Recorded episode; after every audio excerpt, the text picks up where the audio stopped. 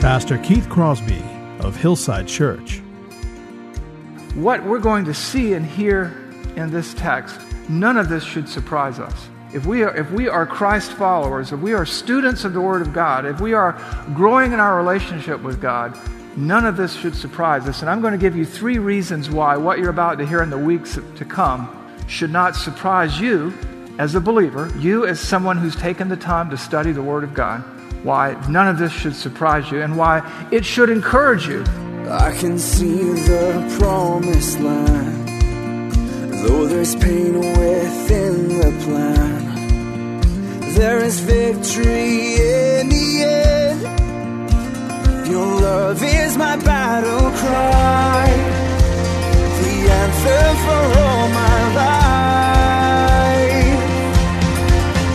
Every fall, the mountains will move, every chain of the past you've broken into. All the fear of the lies, we're singing the truth that nothing is impossible with you. Oh.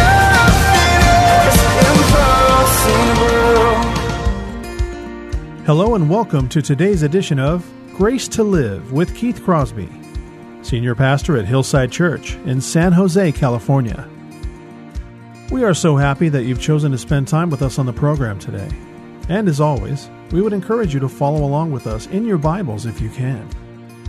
On today's broadcast, Pastor Keith continues our walk through the Sermon on the Mount with his Successful Kingdom Living teaching series. So if you have your Bibles, please turn with us today to the Gospel of Matthew, chapter 5. Now here's Pastor Keith with today's study. One of the things that we find as we move in deeper into the Sermon on the Mount is that there's a lot of confusion in Jesus' time about what Judaism is or what belief in the one, the true God is. All kinds of confusion. And in the Sermon on the Mount, Jesus clarifies who he is and what his doctrine, what his teaching, what, what he is all about, and what his followers are all about. And in their time, you know, they thought, well, you know, my mother went to church. Well, my, I'm, I'm a child of Abraham, right? That makes me okay. No, that's not good enough, you know. And, well, you know, I've kept most of the law. Well, well, the law as you understand it, maybe, but that's not good enough either. And what he's going to do is, as we talked about the last time, is he's going to remind them that it's about him, not about them. Right? That's why we call this series Successful Kingdom Living right side up in an upside down world because that kind of living comes from inside of us when God enters our heart, enters our life through salvation in Christ, and changes us from the inside out, which is what the video was loosely about. You have to remember that at the time of Christ, Judaism was morally bankrupt. There had not been a prophetic word since the time of Malachi, roughly 450 years. John the Baptist comes on the scene, announces that he is the forerunner of the Messiah. Jesus is baptized in one of those. It's a great moment because you see the Trinity all at once the Spirit of God descending on him like a dove. He's the Son of God, the voice from heaven. This is my beloved Son in whom I'm well pleased. Listen to him. Jesus goes into the, uh, to the wilderness where he is tempted by Satan for 40 days and 40 nights. He comes out. You have the wedding at Cana. You have healing the royal official's son. And the world knows, the, the Jewish world knows, that this man could be the Messiah. And so what happens is he goes up on a mountain after he's called his disciples to him. The crowds follow, and he preaches this 20 to 30 minute sermon, which we call the Sermon on the Mount. And it lays out his manifesto, it lays out his program. And in it, what he does is he explains the Old Testament. He explains the law in a way they've never heard it explained before. He begins by talking about matters of the heart. Blessed are the poor in spirit, for theirs is the kingdom of heaven. Blessed are the meek, for they, they shall inherit the earth. Blessed are they that mourn, for they shall be comforted. And he begins inside of them. And then he talks to them about the fact that they are the light of the world. They're salt and light. They're world changing influencers because what's inside of them should come out of them. And he tells them, So let your light shine before men that they may see your good works and glorify your Father who is in heaven. And as you go through the Sermon on the Mount, what you're going to see is its structure, and I'll have a diagram for you next week, is like peaks and valleys because he challenges them and he assures them, and he challenges them and he assures them.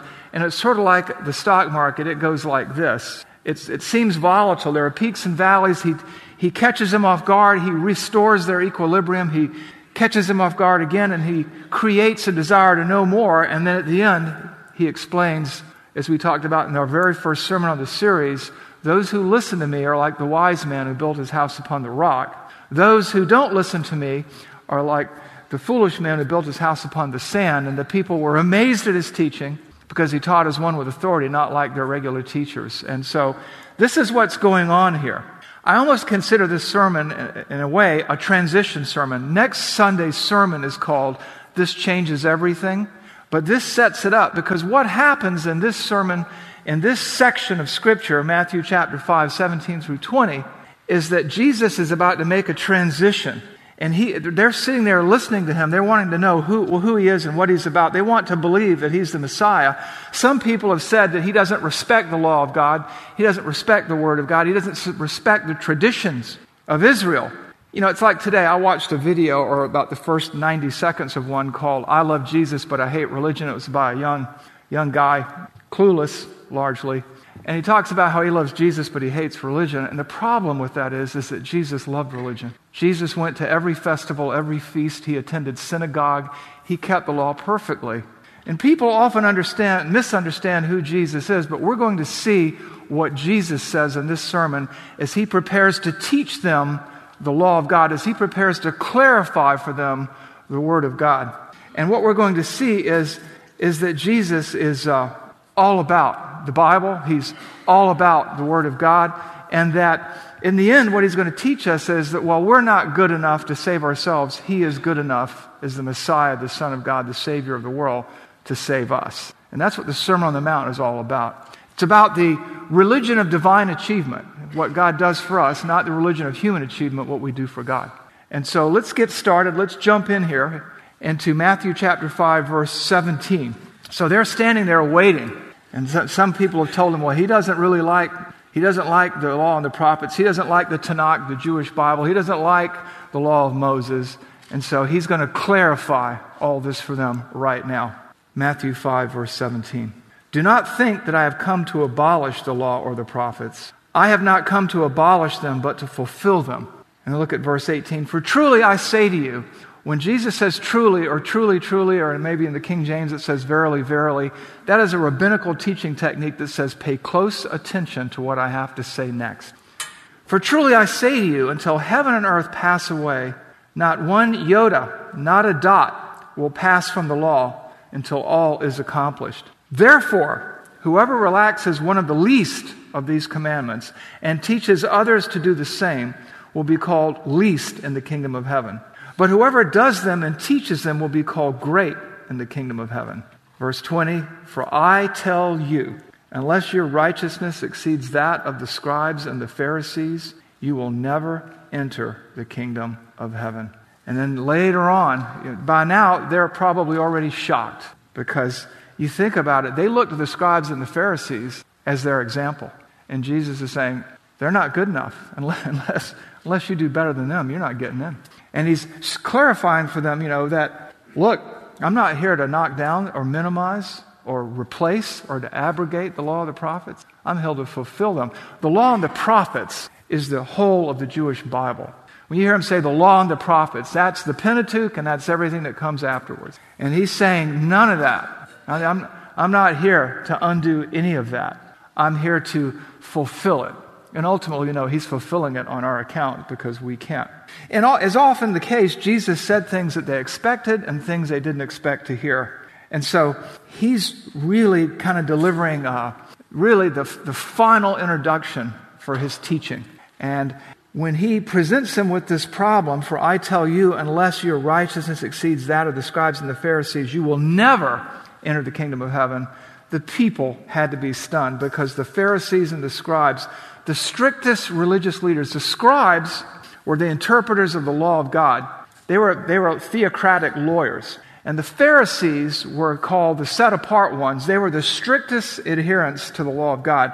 They looked at it carefully and they tried to live it out with, to, the, to the nth degree. And we'll talk about their problems in just a minute. But as you look at this today, as, you, as we look at this text and as we consider this text and as we understand that none of us are good enough, and it doesn't matter who our mama was or what she did, and it doesn't matter whether we can balance things out or not because we can't. I want you to understand this. We live in an age where people have all kinds of crazy ideas about Jesus Christ. But remember this none of these ideas should surprise. What we're going to see and hear in this text, none of this should surprise us. If we, are, if we are Christ followers, if we are students of the Word of God, if we are growing in our relationship with God, none of this should surprise us. And I'm going to give you three reasons why what you're about to hear in the weeks to come should not surprise you as a believer, you as someone who's taken the time to study the Word of God, why none of this should surprise you, and why it should encourage you. And the first reason is simply this Jesus taught nothing new in the Sermon on the Mount.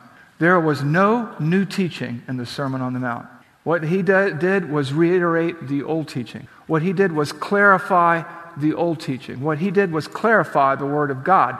The Pharisees and the scribes had hollowed out the law. They had really, you know, they had added to the law. They, there were 619 ordinances and things like that that they had put in place. And in so doing, they made the law manageable. You know, they said, you know, they were all about externals. Uh, these man made rules were either an unconscious attempt or a conscious attempt to make the law manageable. What I mean by that, and, and he'll get into this later on, where he says, You've heard it said that you shall not murder, but I say to you, statement, clarification, thesis, antithesis. And what he's doing here is he's making it clear to them it's not just what you don't do, it's what's in your heart when you don't do it. And so a Pharisee could say, Well, I'm glad I'm not like that tax collector over there. I do this and I do this and I do that and I don't do this and I don't do that. And I've never committed adultery. I've never committed the act of adultery. I've never committed the act of murder. I've never done not done this. I've never not done that. And Jesus is like, you know, it's not good enough. Jesus taught nothing new. How do we know that he's teaching nothing new as he emphasizes this throughout the rest of the Sermon on the Mount? Look at verse 17. What does it say? Do not think that I have come to abolish the law or the prophets. I have not come to abolish them, but to fulfill them. What's he saying here? What's going on here? We're not to think, we're not to think that Jesus' teaching and the verses that follow were meant to change or replace the moral code of the Old Testament. It, he's not looking to undo anything. You see, grace and law aren't antithetical, they go together. The law and the prophets is the Old Testament. It explains who God is, how God is, the way to God, the walk with God. You know, salvation by grace appears in Genesis 15 6, right? In the very beginning of the Bible. And Abraham believed God, and it was credited to him as righteousness, right? That's the Pentateuch. That's part of the law and the prophets. And Habakkuk says, The just shall live by faith. That's the prophets. See, uh, book of Isaiah 30, 39 chapters that reflect the Old Testament teaching, 27 chapters that reflect the New Testament teaching, 66 chapters, 66 books in the Bible. Maybe that's a coincidence, who knows? The bottom line is Jesus is going to teach nothing new. It's just that mankind, as mankind always does in this fallen, broken world, seeks to change things from the outside in rather than the inside out, seeks to legislate, seeks to create institutions to do what only God can do. And so Jesus is clarifying this. He's clarifying the letter and the spirit of the law. He's explaining to them what the Bible says. You've heard it said, not you've heard it written, not you've seen it written, you've heard it said. The ancients told you, but I say to you. And so, you know, when I remember talking to a fellow, he had a friend who was a very, very strict Orthodox Jew who'd converted to Christianity, become a Christian. And he talked about how through the Talmud and some of the principles that they had, they found ways to navigate around the law. I think I shared this with you before. You're not, you can't travel on the Sabbath unless, according to rabbinical tradition, you're traveling over water. So what he would do to, when, he went, when he got in his car is he'd stick two bottles of uh, water under his front seat, and he'd drive to wherever he wanted to go on the Sabbath. You know, this is what the Pharisees and the Sadducees and the scribes were doing. Man-made ideas. And Jesus, Jesus is clarifying all this. Do not think that I have come to abolish the law or the prophets. I have not come to abolish them, but to fulfill them. I mean, who wrote the law and the prophets? Jesus, right? Yahweh, God, the triune God.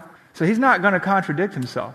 God cannot contradict himself. He cannot deny himself.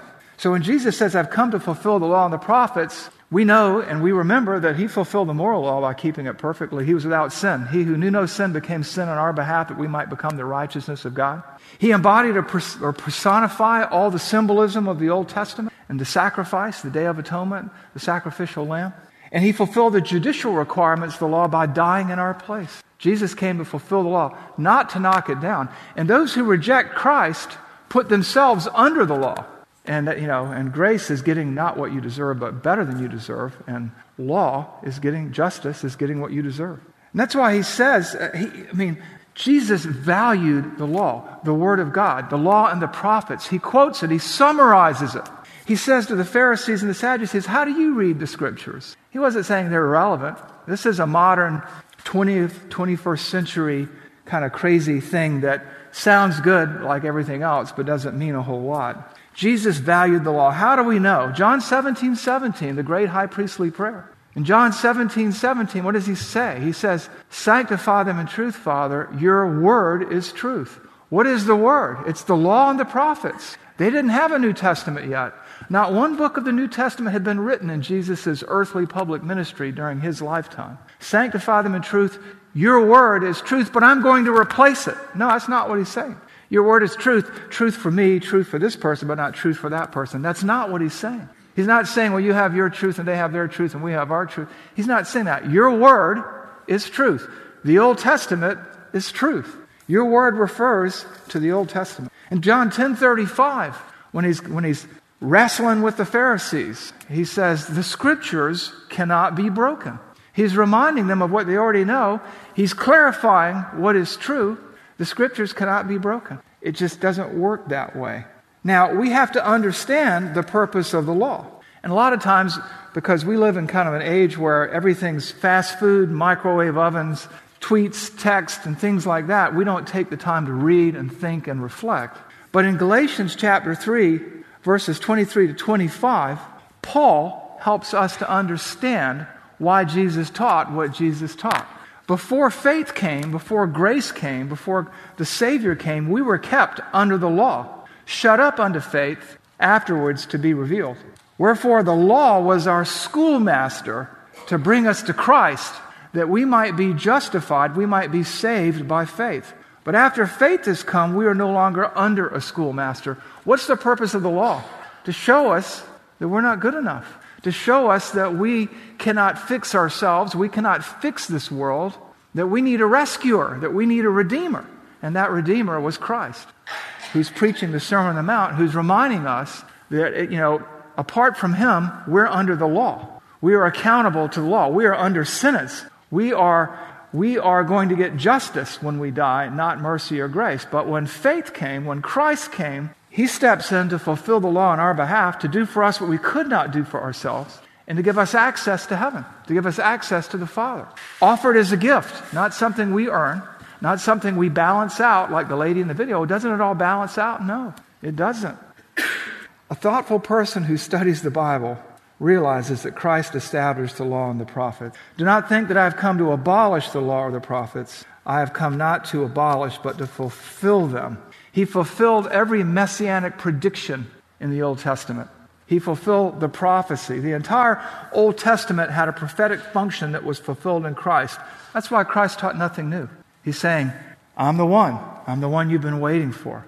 And as Galatians indicated just a moment ago, the law and its dictates brings us to our knees so that we can look up because no one can keep the law. You can't even keep the Ten Commandments, not even for a week. You know, and the, and, he, and the Pharisees, you know, they're trying to say, well, if you don't commit murder, you're okay. If you don't commit adultery, you're okay. If, you don't, if you're not envious of what other people have, you're okay. If you don't take the Lord's name in vain, you're okay. But it's all about actions. It's all about externals. It's not about internals. And as a man thinks within himself, so he is. And it's not what goes into a man that defiles him, but what comes out of him. And what comes out of him starts in the heart. We're like tubes of toothpaste. You squeeze us, and what's inside comes outside. We're like bags of tea.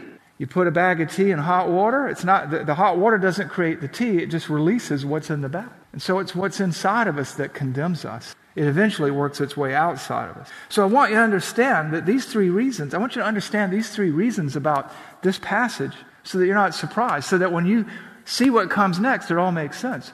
And the first reason that we talked about just now was Jesus taught nothing new. He did not add anything to the equation. He took our sin away, but in terms of doctrine, in terms of teaching, in terms of grace, in terms of mercy, he added nothing new. The other thing that's kind of interesting for us today here, just by way of application, is this Jesus accepted the authority of the Word of God. It wasn't like, yeah, I know this is true, but yeah, you got to be practical here. That's what we hear today, right? Well, I know the Bible says this, but. Well, there's no yes, but. Yes, but theology is no theology. I'll give you an example of yes, but theology. When I was 17 years old, my 1970 AMC Hornet with a two barrel 232 six cylinder engine, a piece of junk, in other words. I went to turn the key, it didn't start. The flywheel, like, yeah, you know, doing all this stuff. You couldn't jump start it because it had an automatic, you couldn't push start it because it had an automatic transmission. So I went to my dad and said, Dad, can I borrow the Ford LTD for a date tonight? He said, I'd love to give you the car, son, but. But meant no. I believe the Word of God is true, but, but I really don't believe the Word of God is true. Yes, but theology. Jesus is saying there's no such thing as yes, but theology. You either in or you're out. You either believe it or you don't. You can't pick and choose. I did not come to fulfill, I did not come to abolish the law of the prophets. I have not come to abolish, but to fulfill. Jesus taught nothing new. And what you have to understand is do you accept the Word of God like Jesus did? If you're a Christ follower, is it true or not? Is it applicable or not? Are you going to be guided by it or not? Jesus was. You're his follower. What are you going to do? Okay? Reason number two that none of this should catch us off guard as we work through the Sermon on the Mount God's law is not nullified by God's grace. God's law is not nullified by God's grace. It builds here. These thoughts build on each other. Jesus' discourse here builds upon itself. He makes these little steps, these little foundations, so that we can be taken by the little finger and he'll lead us into truth. God's law is not nullified by God's grace. Where do we see that? Verse 18 For truly, truly, I say to you, until heaven and earth pass away, not one iota, not one dot will pass from the law until all is accomplished. I want you to think about what that means. Now, what's a iota? Well, if you're from Savannah, Georgia, like me, it's an iota, okay? It's the holy language. A iota is just a little, is, is like an I in Greek. And dot, not one iota or dot, on the, on the, on the Hebrew letter dalet, there's a little knob on there. If you take that knob off on the back, it becomes something else. It becomes a whole other letter. And he's saying not one detail of the law will pass until all is accomplished, until heaven and earth pass away. Now, here's the problem. As far as I can tell, heaven and earth are still here. We're here, right? Heaven and earth have not passed away. God's word has not passed away. God's grace does not nullify God's word. The coming of Christ does not cancel the durability of God's word in the Old Testament. Meaning, meaning what? God's word is eternal. God's requirements are eternal. And, but, God's grace to those who receive and embrace it is eternal too. What does that mean? Every human being in this world, when confronted with the gospel, has a choice. Do I want to be under the law or do I want to receive what Christ has fulfilled on my behalf? Remember in the video, everybody keeps getting weighed. They're being weighed under the weight of the law, and they're not good enough. But Christ steps on the scale in our behalf. His righteousness is credited, or an accounting term, imputed to our account. But the law is still there. See, Scripture comes with no expiration date.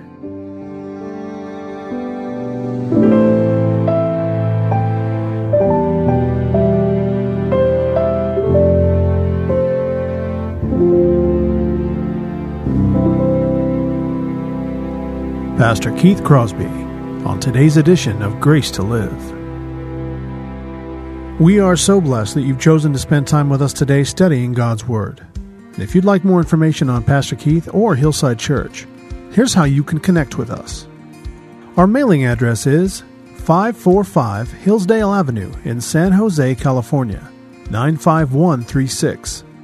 The church office telephone line is area code 408 269 4782. And you can connect with us on our website, which is gracetoliveradio.org. There you can check out archived messages of past sermons and also listen to Pastor Keith's weekly blog. And please remember that the Grace to Live radio program is a listener supported ministry outreach of Hillside Church if you'd like to partner with us financially.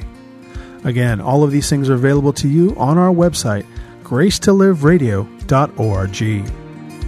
Also, I'd like to remind you that Pastor Keith and the staff here at Hillside always look forward to hearing from you. So if you'd like to drop us a note, you can email us here at keith at hillside.org and also at jono at hillside.org. That's J O N O at hillside.org.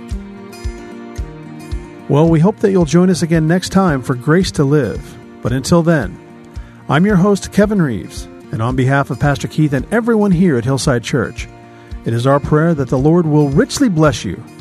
And thanks for listening.